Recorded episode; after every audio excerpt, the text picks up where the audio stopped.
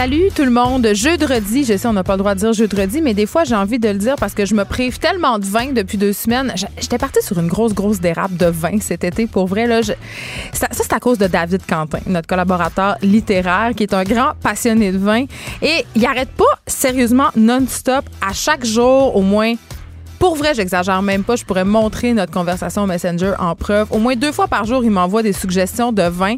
Et ce sont toutes des suggestions excellentes à moins de 25 Même des fois, c'est 15-16 de vin super bon, de vin souvent en nature. Donc, à cause de lui, je suis tout le temps rendue à SAQ puis je veux tout le temps essayer des nouveaux vins. Et là, je trouvais je trouvais que je buvais trop cet été. Je trouvais qu'à chaque jour, je buvais deux, trois verres de vin. Puis à moment je fais, hey, wow, minute, là, je parle tout le temps de banalisation de la consommation, qu'on est rendu dans une culture où on fait un peu la promotion euh, à cause qu'on aime ça dire qu'on est épicurien, qu'on cuisine, euh, qu'on fait la promotion du vin je vais, vais pas tomber là-dedans encore une fois parce que j'ai des petites tendances. Tu sais, je viens du Saguenay, j'aime ça euh, lever le coude un peu. Donc, euh, je décide de réduire ma consommation de vin. Mais là, tantôt, je me suis levée ce matin. Mais là, ça fait bizarre à dire. Je me suis levée ce matin puis j'avais le goût de boire du vin. Non, non, mais je me suis dit, ah, ce soir, je pense que je vais déboucher une bonne nouvelle, d'où euh, une bonne bouteille, pardon, ce qui est une bonne nouvelle. d'où le jeu de. Évidemment, euh, je vous parle encore un petit peu de la rentrée. Euh, on a tendance à, on voit ça positivement la rentrée, c'est un beau moment, mais c'est pas nécessairement un beau moment pour tout le monde. On en a parlé, il y a des enfants que ça rend anxieux. Et il y a des parents aussi qui vivent des cauchemars administratifs. Tu sais, les 12 travaux d'Astérix, ben, c'est un peu là-dedans qui est plongé. Pauline Ferrand, c'est une mère de famille qu'on va recevoir tantôt. Vous l'avez peut-être vu à LCN, elle a appris moins de 48 heures, OK? Ça veut dire dimanche soir, OK? Avant le premier jour de classe, que l'école de quartier qui devait accueillir ses deux fils, donc ses deux fils qui sont en quatrième et en maternelle, n'avait plus de place pour les enfants. Et là, Pauline, elle avait tout acheté. Là. Elle avait acheté les fournitures scolaires, elle avait reçu toute la paperasse, ses enfants étaient prêts, ils venaient de déménager, elle les avait briefés sur leur changement d'école. Et là, bang, le coup prêt tombe, pas de place. Incroyable, incroyable. On traite des enfants comme des numéros. Euh, on en fait des données administratives. C'est absolument en tout cas, à mon sens, inhumain. On va parler à Mme Ferrand, donc, mais on aura aussi une réaction de la CSDM. Euh, moi, je veux savoir comment de telles situations peuvent se produire. J'ai parlé cette semaine, c'est drôle du manque un peu de coordination, de communication quant aux constructions qui y a un peu partout autour des écoles. Euh, il y a vraiment un problème. Euh, je, sais pas, on dirait qu'on se parle pas à la CSDM. On dirait que justement, on traite les, problèmes et les gens comme une colonne de chiffres. Je veux dire, on parle d'êtres humains ici. Ce sont des enfants. Euh, des enfants pour qui la rentrée, c'est significatif. Euh, pour qui ça peut être synonyme aussi de difficultés scolaires plus tard s'il associe ce moment-là justement à une grande angoisse, à un grand stress. À un grand stress. Donc, on aura Mme Arelle Bourdon avec nous pour jaser, euh, oui, de la situation de Mme Ferrand, mais de la situation de la surpopulation des écoles montréalaises en général et des cas de construction Combien d'amis avez-vous? Des vrais amis, là. Pas des connaissances, là. C'est la question que nous pose Master Bugarici aujourd'hui. Ma mère me disait toujours des vrais amis, tu sais, des, des, personnes que tu peux appeler n'importe quand. Genre, la personne qui à 3 heures du matin va prendre ton appel, la personne qui est là, même quand elle est pas, même quand elle pas là, Tu, tu, le sais que même si ça fait 5 ans que tu l'as pas vu ou 2 ans, cette personne-là, elle, va, elle ferait 500 000 à pied pour venir t'aider. Ma mère me disait que des amis comme ça, on en a moins que les doigts de la main dans une vie. je pense qu'elle a raison. On a beaucoup de connaissances, mais très peu de vrais amis. Puis c'est quoi un véritable ami? On va en jaser avec Master Bugarici. Donc, la sexologue Jocelyne Robert, que j'aime beaucoup, qui a écrit beaucoup de livres pour les jeunes. D'ailleurs, euh, salut à ma mère qui m'avait acheté euh, son guide d'introduction à la sexualité. Je pense que j'ai lu ça quand j'avais 12-13 ans. Ça me gênait. Je le cachais en dessous de mon oreiller le soir. Mais un livre qui a fait beaucoup quand même pour l'éveil sexuel des jeunes. Eh bien, elle signe un nouvel ouvrage pour encore, euh, cette fois-là, les enfants, les jeunes. Ça s'appelle Te laisse pas faire. Et ça parle d'abus sexuels. C'est quand même un sujet difficile à aborder avec nos enfants. Euh, c'est très tabou, c'est délicat. Puis moi-même, je je suis pas barrée, vous le savez, à cette âge, il n'y a pas grand sujet qui me fait peur, mais moi-même, j'avoue que euh, je, savais pas trop comment aborder la question avec mes filles puis avec mon gars, parce que là, on est rendu là à avoir la discussion. Euh, si quelqu'un touche tes partisans, on dirait qu'on tu sais pas trop quoi dire, tu sais pas trop quoi pas dire pour pas traumatiser pour pas faire peur, on va jaser avec euh, Madame Robert parce que évidemment, tu veux pas non plus que ton enfant se mette à capoter, se mette à voir des abus sexuels partout. Moi, je me rappelle, ma mère, elle avait eu le talk avec moi, le talk de l'abus sexuel. Elle m'avait dit, tu sais, euh, si une personne fait un geste, touche par exemple tes fesses, euh, tu dois le dire à maman, même si la personne te dit de pas le dire. Et je me rappelle ce soir-là, je m'étais fait garder par ma gardienne Sonia que j'adorais, ok? Puis on avait une maison à deux étages. Et au moment de me, coucher, au moment d'aller me brosser les dents, j'étais j'étais montée dans l'escalier et Sonia me suivait. Elle m'avait donné une petite tape ses fesses. Tu sais, comme on fait un enfant là, pour dire hey, monte plus vite, pour rire. Et je l'avais dit à ma mère le lendemain. J'avais dit Maman, Sonia m'a touché les fesses.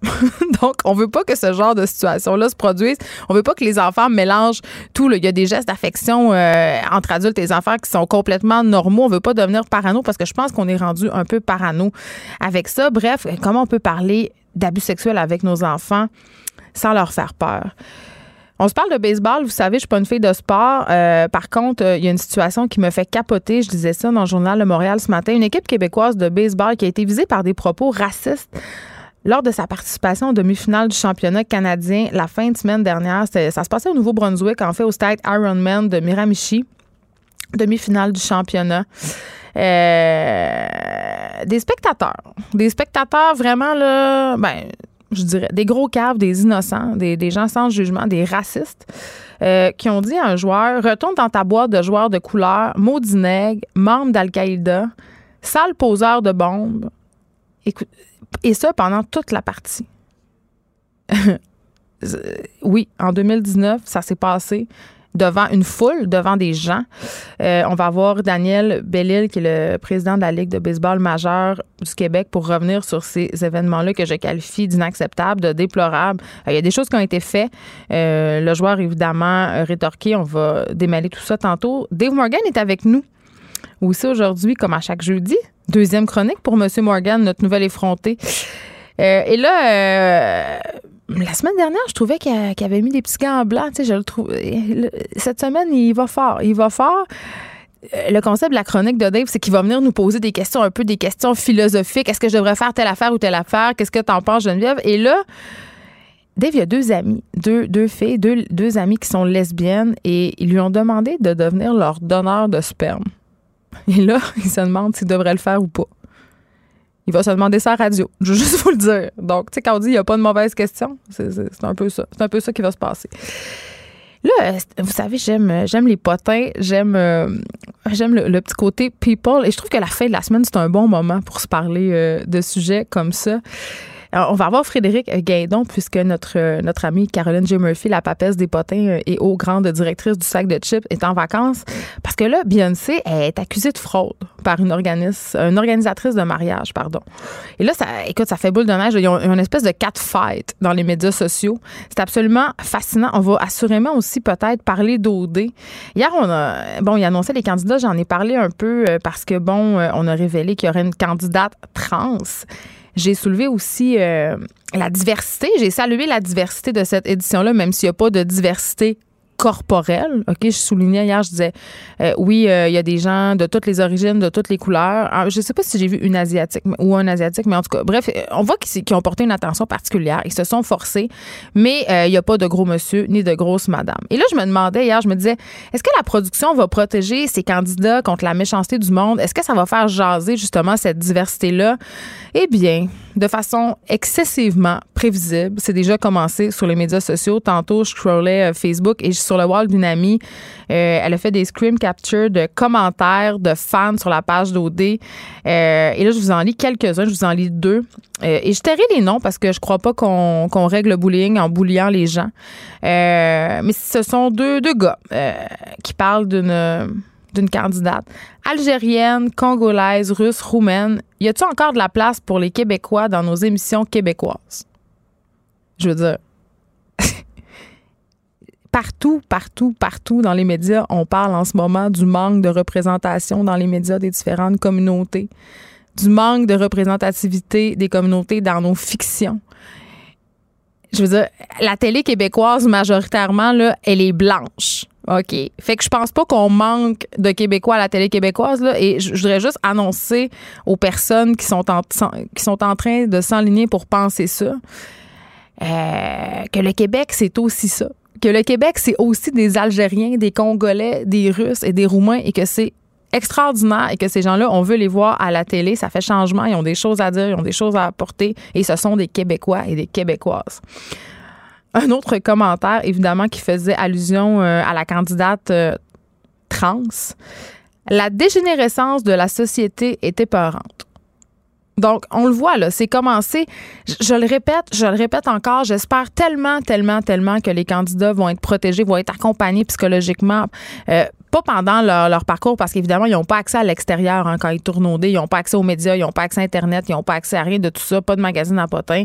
Mais à leur sortie, ça risque d'être très difficile j'ai envie qu'on reste un peu dans, le strass. Euh, le strass et les paillettes. OK? Hier, euh, j'ai fait une story sur Instagram parce que j'ai vu une pub d'un livre euh, sur mon feed d'Instagram. C'est le nouveau livre de Jessica Alba, OK, cette actrice américaine. Et oui, elle aussi, elle y est allée de son livre qui s'appelle La vie tout simplement, mon guide pour un quotidien authentique, OK? Je sais, c'est drôle. Et en, bas, on, décrit un peu c'est quoi ce livre-là. Info santé, astuces beauté, loisirs créatifs et conseils déco. Évidemment, tout ça accompagné d'une photo de Jessica Alba, absolument resplendissante. C'est sûr qu'il y a une, équipe complète de CCM qui a passé sur elle pendant 5-6 heures. Et là, je me dis, eh, qu'est-ce qu'elle s'est dit, Jessica Alba? Elle s'est dit, hey, je veux merger notre amour pour les livres de recettes, Instagram et Pinterest dans un même livre. Je suis tellement écœurée, là. Je suis tellement écœurée que des vedettes has-been, OK, privilégiées, millionnaire se transforme en coach de vie puis essaie de me dire comment vivre ma vie de façon simple. C'est parce que, hey, fille, c'est parce que c'est bien certain que c'est facile vivre un quotidien simple et authentique. Quand tu as 3 millions dans ton compte de banque, un entraîneur puis un chef privé puis que tu passes ton temps à faire des longueurs dans ta piscine infinie ta maison infinie à Beverly Hills, c'est assez facile. En même temps, je sais même pas si elle habite là, mais vous comprenez le point. Là. C'est sûr que sa vie est plus facile que, que la mère de famille monoparentale de quatre enfants qui punch à l'usine. Ça, c'est clair. Euh, mais, tu sais, on gage combien que Jessica Alba nous sort sa boutique en ligne bientôt? Ah non, oups, elle l'a déjà. J'étais allée voir tantôt, pour vrai, je savais pas qu'elle en avait déjà une boutique en ligne. Puis ça s'appelle, euh, c'est une ligne de cosmétiques. Elle fait pas mal de cash avec ça, Jessica. Ça s'appelle Honest Beauty. Elle est vraiment dans l'honnêteté et l'authenticité, Jessica. Mais tu sais, la belle affaire, parce que on est encore dans, justement la marchandisation de l'authenticité. Puis je veux dire, y a-tu quelque chose de plus malhonnête que de vendre une crème en prétendant que ça nous fait rajeunir? Je veux dire, si tu te sens mal en dedans, si tu te sens fake, il n'y a pas un gloss, il n'y a pas une couverture en laine mérinos éthique puis bio puis une recette qui va te faire sentir une meilleure personne. Puis honnêtement, le phénomène des vedettes has qui s'improvisent coach de vie pour réussir à aller têter les dernières pièces de leurs pseudo-fans. Je suis plus capable. Puis ça épargne pas le Québec. Euh, il y en a plein ici aussi, là, des filles, des, vedettes ou pas, là, qui nous bombardent de messages inspirants sur Instagram, qui sont assis sur leur divan de leur maison de Westmount, payés par, ben, la majorité du temps, je trouve ça plate à dire, leur mari ou la petite vie. Oups. Ça, c'était bitch. Euh, hier, Benoît Gagnon annonçait sa rupture avec Jenna Shapiro sur Instagram. Puis j'ai eu la réflexion suivante. Je me disais, est-ce qu'Instagram va signer la reine mort des magazines à potin? Et là, j'ai eu envie d'en parler avec un vieux de la vieille des magazines à potin, Samuel Pradier. Il est avec nous, il est au bout du fil, journaliste chez Eco Vedette. Bonjour, Samuel Pradier. Bonjour, bonjour. Écoute, euh, bon, je faisais allusion hier, évidemment, à Benoît Gagnon qui a annoncé sa rupture. Il y a, plusieurs vedettes maintenant qui se servent des médias sociaux pour euh, faire leur communiqué de presse, faire leur relation de presse si on veut, et aussi pour partager des moments de leur vie. Je pense entre autres à Gillo, Beyoncé, Rihanna, toutes très actives sur Instagram. Les vedettes ont plus vraiment besoin des magazines à potins, là. Ben, c'est ce qu'on pourrait croire pour l'instant, en tout cas, qu'ils n'ont plus besoin de nous. Euh, je dirais que c'est vrai que, par exemple, les naissances maintenant euh, passent euh, quasiment toutes par Instagram quand une, une comédienne, une animatrice accouche de son enfant. Pour des, des situations plus délicates comme, comme une rupture, on peut comprendre que c'est plus facile et moins confrontant de, de confier ça à Instagram. Mais je pense qu'on ne s'adresse pas à la même à la même clientèle sur Instagram que dans les magazines. Mais vous dites que ce sont des vieux qui vous lisent?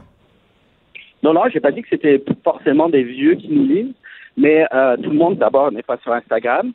Euh, puis c'est sûr que nous, on touche une clientèle peut-être plus adulte.